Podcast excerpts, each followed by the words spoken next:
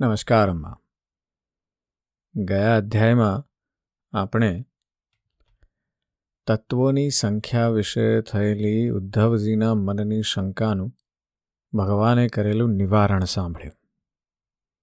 ભગવાને એ પણ સમજાવ્યું કે પ્રકૃતિ, પુરુષ, એ બે વચ્ચેનો સંબંધ શું છે અને એમાં વિવેક કઈ પ્રકારે વિસ્તરે છે. ભગવાને બહુ સુંદર વાત કરી છે. એ કહે છે કે આત્મદ્રષ્ટિ જ તમામ વિપત્તિઓમાંથી બચવાનું એકમાત્ર સાધન છે. તેના વિશેની કથા આજે આપણે આજના અધ્યાયમાં સાંભળવી છે. શ્રી સુખદેવજી કહે છે, પરીક્ષિત વાસ્તવમાં ભગવાનની લીલા કથા જ શ્રવણ કરવા યોગ્ય છે. તેઓ જ પ્રેમ અને મુક્તિના દાતા છે. જ્યારે તેમના પરમ પ્રેમી ભક્ત ઉદ્ધવજીએ આ પ્રમાણે પ્રાર્થના કરી, ત્યારે યદુવંશ ભૂષણ શ્રી ભગવાને તેમના પ્રશ્નની પ્રશંસા કરીને તેમને આ પ્રમાણે કહ્યું. ભગવાન શ્રીકૃષ્ણએ કહ્યું, દેવગુરુ બૃહસ્પતિના શિષ્ય ઉદ્ધવજી, આ સંસારમાં ઘણું કરીને એવા સંત પુરુષો મળતા નથી કે જેઓ દુર્જનોના શબ્દ બાણથી વિંધાઈને પોતાને સંભાળી શકે. કારણ કે મર્મસ્થાનોમાં ભોંકાયેલા દુષ્ટોના તીક્ષ્ણ વચનરૂપી બાણ જેવી પીડા કરે છે, તેવી પીડા મનુષ્યના મર્મસ્થાનને ભેદનારા સાચા બાણ પહોંચાડતા નથી. ઉદ્ધવજી, આ સંબંધમાં મહાત્મા લોકો એક ઘણો પ્રાચીન ઇતિહાસ કહ્યા કરે છે. હું તમને એ જ કહું છું. તમે મન દઈને તે સાંભળો. એક ભિખારીને દુષ્ટ લોકોએ ખૂબ હેરાન કર્યો. ત્યારે પણ તેણે પોતાની ધીરજ ન ગુમાવી અને તેને તેના પૂર્વજન્મનું ફળ સમજીને થોડા માનસિક ઉદ્ગાર કાઢ્યા હતા. તેનું જ આ ઇતિહાસમાં વર્ણન છે. પ્રાચીન સમયમાં ઉજ્જૈન નગરમાં એક બ્રાહ્મણ રહેતો હતો. તેણે ખેતી, વેપાર વગેરે દ્વારા ખૂબ સંપત્તિ ભેગી કરી હતી. પરંતુ તે અત્યંત કૃપણ કામી અને લોભી હતો. ક્રોધ તો તેને વાત વાતમાં આવી જતો હતો. તેણે પોતાના જ્ઞાતિજનો અને અતિથિઓને ક્યારેય મીઠી વાણીથી પ્રસન્ન કર્યા ન હતા. ખવડાવવા વગેરેની તો વાત જ ક્યાં હતી? તે ઘરમાં ધર્મ કર્મથી શૂન્ય બનીને રહેતો હતો અને પોતાની ધન સંપત્તિથી પોતાની જાતને પણ સુખી રાખતો ન હતો.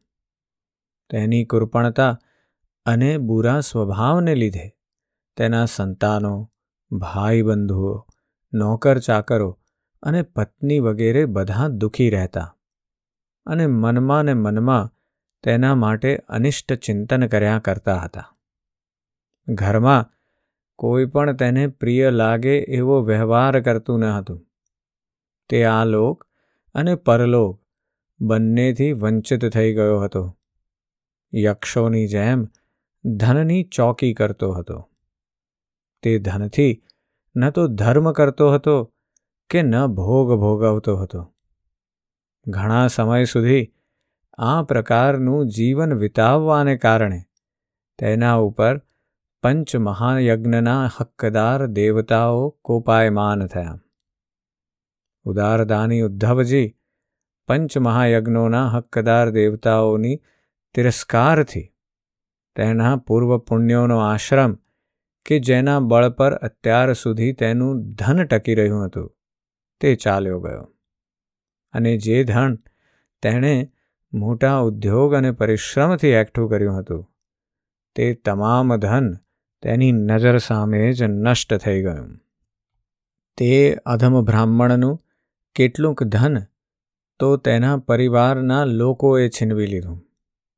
થોડું ચોરો લૂંટી ગયા થોડું અગ્નિ પ્રકોપ જેવા દૈવી કારણોથી નષ્ટ થઈ ગયું. કેટલુંક કાળથી નષ્ટ પામ્યું. અને જે બચ્યું હતું, તે રાજાએ કર દ્વારા લઈ લીધું. ઉદ્ધવજી, આ પ્રમાણે તેની તમામ સંપત્તિ ચાલી ગઈ. ન તો તેણે તે ધનથી ધર્મ પ્રાપ્ત કર્યો, ન ભોગ ભોગાવ્યા. આ બાજુ તેના સગા સંબંધીઓએ પણ તેની સાથેનો વ્યવહાર બંધ કરી દીધો. હવે તે ભારે ચિંતાથી ઘેરાઈ ગયો. સંપત્તિ નષ્ટ થતાં તેને હૃદયમાં ભારે ઉચાટ થયો. તેનું મન દુઃખમાં ડૂબી ગયું. આંખોમાં આંસુની ધારાઓથી ગળું રૂંધાઈ ગયું. પરંતુ આ પ્રમાણે ચિંતા કરતાં કરતાં જ તેના મનમાં સંસાર માટે દુઃખ બુદ્ધિ અને દ્રઢ વૈરાગ્યનો ઉદય થયો. હવે તે બ્રાહ્મણ મનમાં જ કહેવા લાગ્યો, અરે રે, ઘણા દુઃખની વાત છે કે મેં આટલા સમય સુધી પોતાને જ ખોટી રીતે હેરાન કર્યો. જે ધન માટે મેં કઠોર પરિશ્રમ કર્યો, તે ન તો ધર્મના કામમાં આવ્યું કે ન મારા સુખભોગમાં કામ આવ્યું. પ્રાય જોવામાં આવે છે કે કૃપણ મનુષ્યોને ક્યારેય ધનથી સુખ મળતું નથી. આ લોકમાં તો તેઓ ધન કમાવવું અને તેની રક્ષાની ચિંતામાં સળગ્યા કરે છે અને મર્યા પછી ધર્મનું આચરણ ન કર્યું હોવાથી નરકમાં જાય છે. જેમ નાનો સરખો કોઢનો ડાઘ શરીરની સુંદરતાને નષ્ટ કરી નાખે છે તે જ પ્રમાણે થોડો સરખો લોભ, કીર્તિવાનોની કીર્તિ અને ગુણવાનોના પ્રશંસનીય ગુણોને નષ્ટ કરી દે છે. ધન કમાવાના લોભમાં કમાઈ લીધા પછી તેમાં વૃદ્ધિ કરવામાં અને તેનું રક્ષણ કરવામાં, તે ખર્ચ કરવામાં, તેમજ ધન નાશ પામતા અને તેનો ઉપભોગ કરતા નિરંતર પરિશ્રમ, ફિકર ભય અને ભ્રમનો સામનો કરવો પડે છે. ચોરી, હિંસા, જૂઠ, દંભ, કામ, ક્રોધ, અભિમાન, ભેદબુદ્ધિ, વેર, અવિશ્વાસ, સ્પર્ધા, લંપટતા, જુગાર અને શરાબ. આ પંદર અનર્થો મનુષ્યમાં ધનને કારણે માનવામાં આવે છે. તેથી કલ્યાણની કામનાવાળા પુરુષે સ્વાર્થ અને પરમાર્થના વિરોધી એવા અર્થ નામવાળા અનર્થને દૂરથી જ ત્યજી દેવો. ભાઈ બાંધવો, સ્ત્રી પુત્ર, માતા પિતા, સગા સંબંધી, જે સ્નેહ બંધનથી બંધાઈને બિલકુલ એકતાથી રહે છે, તે બધા ધનને કારણે એટલા ફંટાઈ જાય છે કે તુરંત જ એકબીજાના શત્રુ બની જાય છે. આ લોકો થોડા ધન માટે દુઃખી અને ક્રોધિત થઈ જાય છે. વાત વાતમાં પ્રેમ સંબંધ તોડી નાખે છે અને પરસ્પર સ્પર્ધા કરવા લાગે છે. તેઓ એકાએક પ્રાણ લેવા આપવા સુધી નીચે ઉતરી જાય છે. ત્યાં સુધી કે એકબીજાનો સર્વનાશ કરી નાખે છે.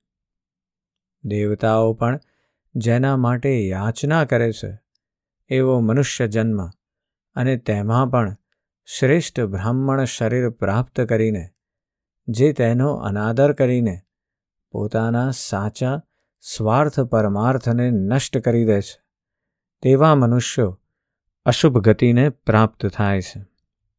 આ મનુષ્ય શરીર મોક્ષ અને સ્વર્ગનું દ્વાર છે. તેને પ્રાપ્ત કરીને પણ એવો કોણ બુદ્ધિમાન મનુષ્ય છે જે અનર્થોનું ધામ એવા ધનના ચક્કરમાં ફસાઈ જાય?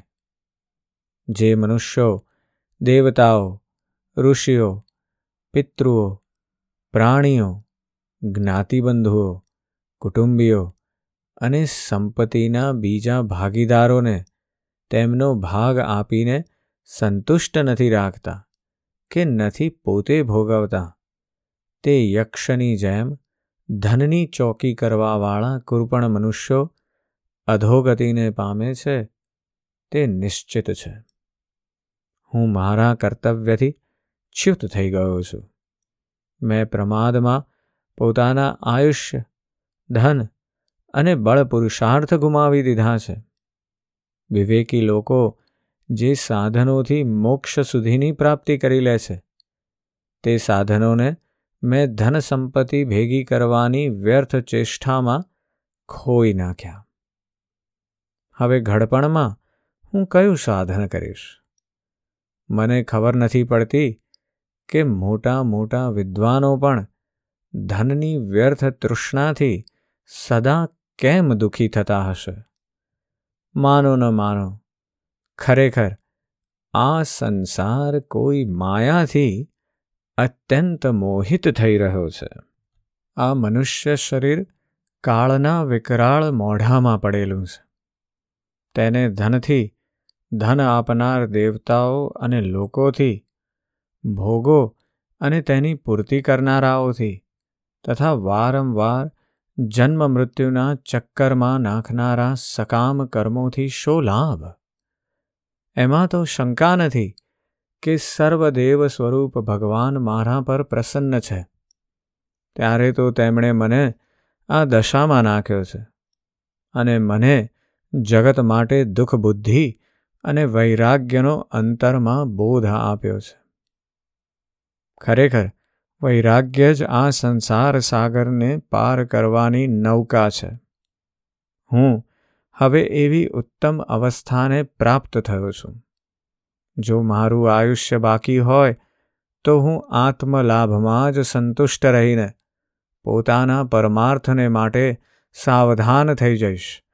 અને હવે જે સમય બચ્યો છે, તેમાં મારી કાયાને તપ દ્વારા કશીશ ત્રણ લોકના સ્વામી દેવતાઓ મારા આ સંકલ્પનું અનુમોદન કરે. હવે નિરાશ થવાની કોઈ વાત જ નથી. કારણ કે રાજા ખટવાંગે માત્ર બે ઘડીમાં જ ભગવદ્ ધામની પ્રાપ્તિ કરી લીધી હતી. ભગવાન શ્રીકૃષ્ણએ કહ્યું, ઉદ્ધવજી, તે ઉજ્જૈન નિવાસી બ્રાહ્મણે મનમાં જ આ પ્રકારનો નિર્ણય કરીને હું અને મારા પણાની ગાંઠ છોડી નાખી. ત્યાર પછી તે શાંત રહી મૌન ધારણ કરી સંન્યાસી થઈ ગયો. હવે તેના ચિત્તમાં કોઈ પણ સ્થાન, વસ્તુ અથવા વ્યક્તિ માટે આસક્તિ ન રહી. તેણે પોતાના મન, ઇન્દ્રિયો અને પ્રાણોને વશ કરી લીધા. તે પૃથ્વી પર સ્વચ્છંદ થઈને વિચારવા લાગ્યો. તે ભિક્ષા લેવા માટે શહેર કે ગામમાં જતો હતો જરૂર. પણ એ રીતે જતો હતો કે કોઈ એને ઓળખી ન શકે. ઉદ્ધવજી, તે ભિક્ષુક, અવધૂત ખૂબ વૃદ્ધ થઈ ગયો હતો. દુષ્ટ લોકો તેને જોતાં જ તેના ઉપર તૂટી પડતા અને જાત જાતનો તિરસ્કાર કરી તેને હેરાન કરતા હતા. કોઈ એનો દંડ છીનવી લેતું તો કોઈ ભિક્ષાપાત્ર જ લઈ લેતું. કોઈ તેનું કમંડળ ઉઠાવી લઈ જતું તો કોઈ આસન લઈ લેતું કોઈ રુદ્રાક્ષની માળા અને તેને સુવાની ગોદડી લઈ ભાગી જતું. કોઈ તો તેની લંગોટી અને વસ્ત્રોને પણ આમ તેમ ફેંકી દેતું.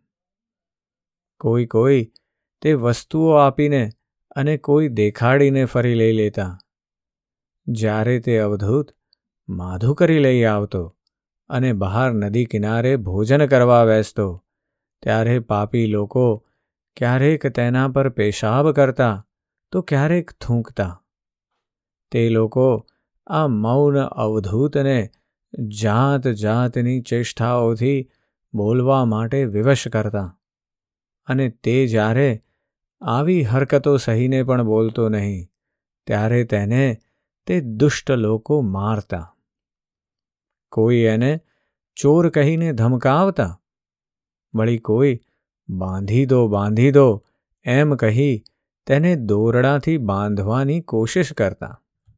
કોઈ તેનો તિરસ્કાર કરીને એ પ્રમાણે મહેરા મારતા કે, જુઓ તો ખરા, આ કોરપણ ધર્મનો કેવો ઢોંગ કરે છે. ધન સંપત્તિ ચાલી ગઈ. સ્ત્રી પુત્રોએ ઘરમાંથી કાઢી મૂક્યો. ત્યારે આણે ભીખ માંગવાની વૃત્તિ અપનાવી. અરે, જુઓ તો ખરા આ જાડો તગડો ભિખારી સહન કરવામાં ભારે પર્વત જેવો છે. આ મૌન રહીને પોતાનું કાર્ય સાધવા ઈચ્છે છે. ખરેખર, આ તો ઢોંગમાં તો બગલાથી પણ ચઢિયાતો છે અને દ્રઢ નિશ્ચય છે. કોઈ તે અવધૂતની ઠેકડી ઉડાડતું તો કોઈ તેની ઉપર નિષિદ્ધ ચેન ચાળા કરતું.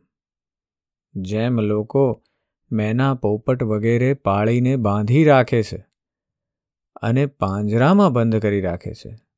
તે પ્રમાણે આ અવધૂતને પણ બાંધીને ઘરમાં બંધ કરી દેતા. પરંતુ તે આ બધું ચૂપચાપ સહી લેતો અને તેને ક્યારેક તાવ વગેરે આવવાને લીધે દેહ પીડા સહન કરવી પડતી. ક્યારેક ઠંડી ગરમી વગેરે દૈવી દુઃખો વેઠવા પડતા.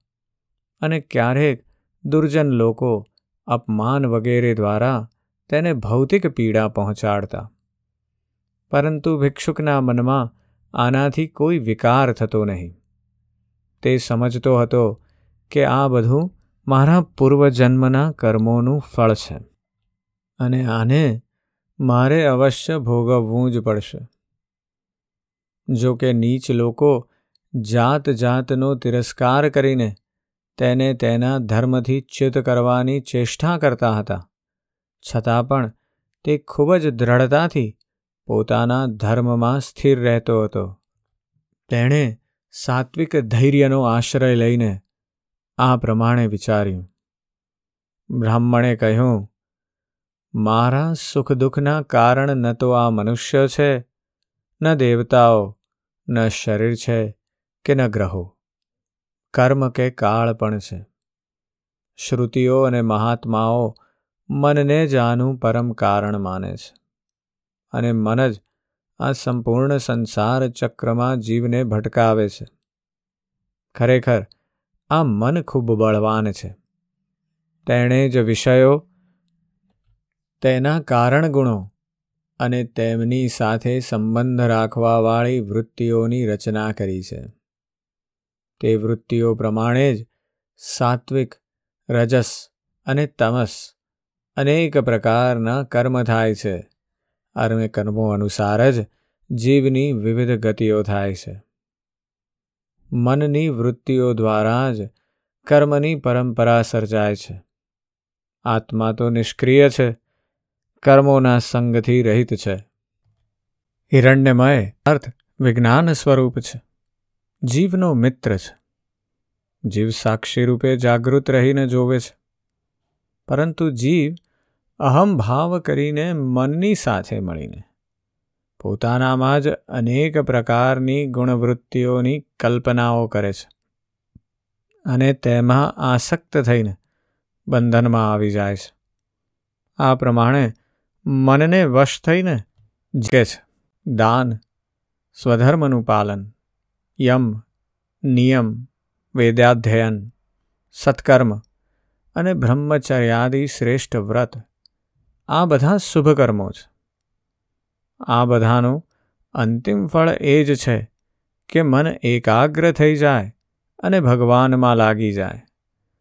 મનનું એકાગ્રતાથી ભગવાનની સાથે જોડાઈ જવું એ જ યોગ છે. મનની આ પ્રકારની સમાધિમાં સ્થિતિ છે. અન્ય કર્મોની આવશ્યકતા રહેતી નથી. જેનું મન સંયમિત થઈને શાંત થઈ ગયું છે. તેના માટે દાન વગેરે કોઈ કર્મ શેષ રહેતા નથી અને જેનું મન વશમાં નથી. આમ તેમ ભટકે છે. તેના માટે દાન વગેરે કર્મોનો શો અર્થ? મન પોતાને વશ થઈ ગયા પછી અન્ય ઇન્દ્રિયોના દેવતાઓ પણ વશમાં થઈ જાય છે. ઇન્દ્રિયો મનને વશ કરી શકતી નથી, કારણ કે મન બધાથી બળવાન દેવ છે. જે મનુષ્ય મન પર કાબૂ મેળવી લે છે, તે દેવોનો પણ દેવ છે. સાચે જ મન મોટો શત્રુ છે. તેનું આક્રમણ અસહ્ય છે. તે બહારના શરીરને જ નહીં, હૃદયાદિ મર્મસ્થાનોને પણ વેધે છે. તેનું જીતવું ભારે કઠણ છે. મનુષ્યએ સૌથી પહેલાં મન પર વિજય પ્રાપ્ત કરવો જોઈએ. પરંતુ થાય છે એવું કે મૂર્ખ લોકો આ મનને જીતવાનો પ્રયત્ન કરવાને બદલે બીજા લોકો સાથે સાચા ખોટા ઝઘડા કર્યા કરે છે. અને આ જગતના લોકોને શત્રુ મિત્ર ઉદાસીન બનાવી દે છે. સાધારણ રીતે મનુષ્યોની બુદ્ધિ કુંઠિત થઈ ગઈ છે. તેથી તો તેઓ આ મનથી માની લીધેલા શરીરને હું અને મારું માની બેઠા છે. અને પછી ભ્રમના ચક્કરમાં ફસાઈ જાય છે કે આ હું છું અને આ બીજો. આનું પરિણામ એ થાય છે કે તેઓ આ અનંત અજ્ઞાનરૂપી અંધકારમાં ભટકતા રહે છે. જો માની લઈએ કે મનુષ્ય જ સુખ દુઃખનું કારણ છે, તો પણ તેનાથી આત્માને શું સંબંધ? કારણ કે સુખ દુઃખ આપનારું પણ આ પાર્થિવ શરીર છે અને ભોગવનાર પણ શરીર જ છે. ક્યારેક જમતા જમતા આપણા દાંતથી જ જીભ કપાઈ જાય અને પીડા થવા લાગે, તો મનુષ્ય કોના ઉપર ક્રોધ કરશે? કારણ કે જીભ અને દાંત એક જ પંચભૂતોથી બન્યા છે. દુઃખ થવામાં જો દેવતાઓને કારણ માનીએ, તો આત્માનો તેમનાથી શું સંબંધ? કારણ કે બધાના શરીરોમાં ઇન્દ્રિયોના દેવતા તો એક જ છે. ઇન્દ્રિયતાએ જ બીજી ઇન્દ્રિયોના દેવતાને કષ્ટ આપ્યું, તો તેનાથી આત્માને શું નુકસાન થયું? જેમ આપણા જ એક અંગથી બીજા અંગને તકલીફ થાય, તો તે કોના ઉપર ક્રોધ કરશે? જો આત્માને સુખ દુઃખનું કારણ માનીએ, તો તેનો બીજા સાથે શું સંબંધ છે? કારણ કે આત્મા તો પોતાનું સ્વરૂપ જ છે. આત્મા સિવાય બીજું કાંઈ જ નથી. જે ભાસે છે, તે તો ભ્રાંતિ છે, મિથ્યા છે. આત્મા આનંદ સ્વરૂપ છે. ત્યાં સુખ કે દુઃખ કશું જ નથી. તો ક્રોધનું નિમિત્ત કોણ? કોણ કોના પર ક્રોધ કરશે? સુખ દુઃખ આપવાવાળા ગ્રહો છે, એવું માનીએ તો અજન્મા આત્માને સુખ દુઃખ આપવામાં તે કારણ થઈ શકતા નથી. કારણ કે જે જન્મે છે, તેમને જ ગ્રહો પીડા આપી શકે છે. આત્મા અજન્મા છે, શાશ્વત છે, શરીર નાશવાન છે. તેથી ગ્રહોનો પ્રભાવ શરીર પર જ પડી શકે છે. આત્માનો તેમની સાથે કોઈ સંબંધ નથી. તો ક્રોધ કોના પણ કરશે? જો કર્મોને જ સુખ દુઃખનું કારણ માનીએ, તો તે કર્મોથી આત્માનો શો સંબંધ? કારણ કે આત્મા સાક્ષી છે, શુદ્ધ જ્ઞાન સ્વરૂપ છે. તે કર્મોથી સર્વથા અલિપ્ત છે. દેહ તો જડ છે, તે કાંઈ કરતો નથી. આ રીતે કર્મોનો તો કોઈ આધાર જ સિદ્ધ નથી થતો. આ પ્રમાણે આ કર્મને આધીન સુખ દુઃખનો આત્મા સાથે સો સંબંધ? અને તે કોના પર ક્રોધ કરશે? જો કાળને જ સુખ દુઃખનું કારણ માનવામાં આવે, તો કાળ અને આત્મા એક જ છે. આ પ્રમાણે આત્માથી આત્માને દુઃખ થતું નથી. જેમ અગ્નિને અગ્નિનો તાપ લાગતો નથી, બરફને બરફની ઠંડકથી અસર થતી નથી, તે જ પ્રમાણે આત્માને પણ સુખ દુઃખોનું દ્વંદ્વ નથી. આવી સ્થિતિમાં ક્રોધ કોના પર કરશે? જે પ્રકૃતિથી પણ પર આત્મા છે, તેને કોઈના દ્વારા પણ ક્યાંય પણ કોઈ પણ પ્રકારે દ્વંદ્વનો સ્પર્શ થતો નથી. આ જે અહંકાર છે, તે જ સંસારનું કારણ છે. તેનાથી દ્વંદ્વ ઉત્પન્ન થાય છે. આમ સમજીને યોગીઓ કોઈ પ્રાણીથી ભયભીત થતા નથી. પ્રાચીન કાળમાં મહર્ષિઓએ જે અધ્યાત્મ નિષ્ઠાનો આશ્રય લીધો હતો, હું પણ તે જ નિષ્ઠાનો આશ્રય લઈશ. આ પ્રમાણે મુકુંદ ભગવાનના ચરણકમળની સેવાના પ્રભાવથી આ અજ્ઞાનરૂપી અગાધ સંસારને પાર ઉતરી જઈશ. ભગવાન શ્રી કૃષ્ણ કહે છે, ઉદ્ધવજી, તે બ્રાહ્મણનું ધન તો શું નષ્ટ થયું? પણ તેના બધા દુઃખો નષ્ટ થઈ ગયા. હવે તે સંસારથી વિરક્ત થઈ ગયો હતો અને સંન્યાસ લઈને પૃથ્વી પર સ્વચ્છંદ વિચરતો. જો કે દુષ્ટ લોકો તેને બહુ હેરાન કરતા હતા. છતાં તે તેના ધર્મમાં અચળ રહ્યો. સહેજ પણ વિચલિત થયો નહીં. તે સમયે મૌનધારી અવધૂતે મનમાં આ પ્રમાણે વિચાર કર્યો. ઉદ્ધવ, આ સંસારમાં મનુષ્યને કોઈ બીજું સુખ કે દુઃખ આપતું નથી. આ તો તેના ચિત્તનો માત્ર ભ્રમ છે. આ સઘળો સંસાર અને તેની અંદર મિત્ર, શસ્ત્રુ અને તટસ્થતાના ભેદ અજ્ઞાનને કારણે છે. તેથી, હે પ્રિય ઉદ્ધવ, પોતાની વૃત્તિઓને મારામાં લીન કરી દો. પોતાની પૂરી શક્તિથી મનને વશ કરી લો. અને પછી નિરંતર મારામાં જ સ્થિત થઈ જાઓ બસ બધી યોગ સારો આ જ સાર છે. આ ભિક્ષુ ગીત એ સાક્ષાત બ્રહ્મ જ્ઞાન જ છે. જે લોકો એકાગ્રચિતે આ ભિક્ષુ ગીત સાંભળે, સંભળાવે અને હૃદયસ્થ કરે છે. તે ક્યારેય સુખ દુઃખાદી દ્વંદ્વોને વશ થતા નથી. આજનો અધ્યાય અદ્ભુત છે. બહુ જ સુંદર બ્રાહ્મણની કથા આપણે સાંભળી કે જ્યારે એની પાસે ધન છે છે, પાવર છે, ત્યારે એ એમાં ખોવાઈ ગયો છે. અને જ્યારે ભગવાને એ બધું ધન લઈ લીધું, ત્યારે એની અંદર એ ચેતના પ્રગટી છે.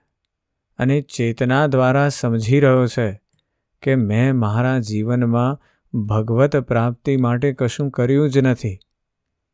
અને ત્યારબાદ જ્યારે એના મનમાં એ સમજણ આવી ગઈ છે, ત્યારે અવધૂતનો વેશ લઈ અને ચારે તરફ ફર્યા કરે છે. કોઈની તરફ ક્રોધ નથી કરતો. અને એનું કારણ એ છે કે એ સમજી ગયો છે કે જીવ, મન અને આત્મા આ ત્રણનો જુદા જુદા ક્રોધ સાથે શું સંબંધ છે. આત્માને કાંઈ સુખ, માને કાંઈ દુઃખ પણ નથી. એને એવું કંઈ સ્પર્શ કરતું પણ નથી. અને એટલે ભગવાન શ્રી કૃષ્ણ કહે છે, ઉદ્ધવજીને, કે જ્યારે પણ હું કોઈની તરફ પ્રેમ કરું છું ને, ત્યારે એનું ધન છીનવી લઉં છું. અને જેવું ધન છીનવાઈ જાય છે, એટલે મનુષ્યમાં વિરક્તિ આવવાની શરૂઆત થાય છે. ભગવાન ઉદ્ધવજીને કહે છે કે આ બધા સુખ દુઃખ એ આપણા ચિત્તનો ભ્રમ છે. ખરેખર એ આપણું અજ્ઞાન જ છે. જ્યારે ભગવાનમાં પોતાની વૃત્તિઓને લીન કરી દો અને જો મનને વશ કરી શકો, તો બીજું બધું મોક્ષનો સાક્ષાત્કાર થઈ જવાનો છે. અને એટલા માટે આજનો અધ્યાય ખૂબ અદ્ભુત છે. ફરી ફરી વાર સાંભળવા જેવો છે. ચોક્કસથી સાંભળજો. આજે બસ આટલું જ. જય શ્રી કૃષ્ણ.